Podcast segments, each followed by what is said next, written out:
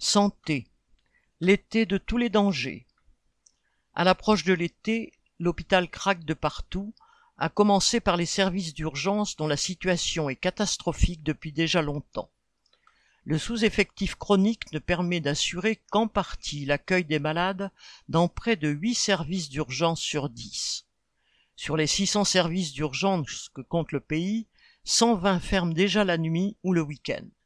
Quant aux autres, Beaucoup ne répondent plus à partir de la fin de l'après-midi. Les malades n'ont plus alors comme solution que d'appeler le 15. Partout, il faut attendre des heures avant d'être pris en charge par un personnel exténué.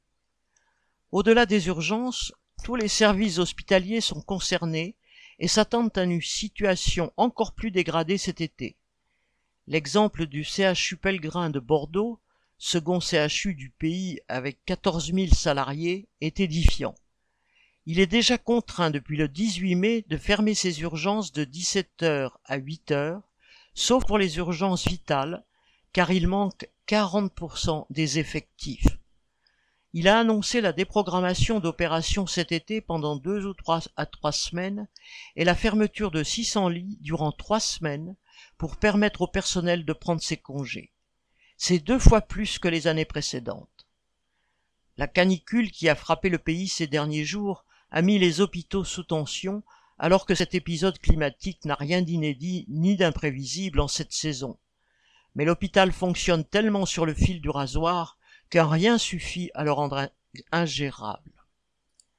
La situation est la même dans les maternités du fait du manque de sages-femmes, notamment dans les maternités de type 3 qui accueillent les patients à risque. Citation, ça va être terrible cet été. Fin de citation, déclare un gynécologue de l'hôpital de Saint-Denis. Il manque près d'un tiers des 91 sages-femmes qui y travaillent habituellement. Il n'y a plus que 300 accouchements programmés au lieu de 400 et même les échographies ne sont plus assurées en totalité. Dans les EHPAD, la situation n'est pas meilleure. Certains ont même demandé aux familles de venir reprendre leurs résidents pour l'été. Enfin, la nouvelle vague de Covid, avec près de 40 000 cas nouveaux par jour, vient ajouter aux difficultés de l'hôpital, où on peut craindre une situation pire que celle du printemps 2020, au début de la pandémie. Pour Marie-Pierre Martin, porte-parole du collectif Interurgence, citation, L'hôpital est en ruine, on ne tient plus. Fin de citation. Face à cette situation lourde de drame pour les malades et leurs familles, le gouvernement brasse du vent.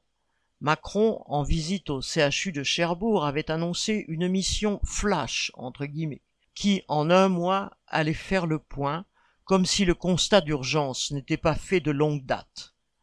Quant à Brigitte Bourguignon, la ministre de la Santé démissionnaire après sa défaite aux législatives, elle avait annoncé des mesures comme celle de doubler pour l'été la rémunération des heures supplémentaires et de permettre aux infirmiers et aides-soignants en fin de formation de travailler avant d'avoir reçu leur diplôme, ce qui ne ferait gagner que deux semaines de travail.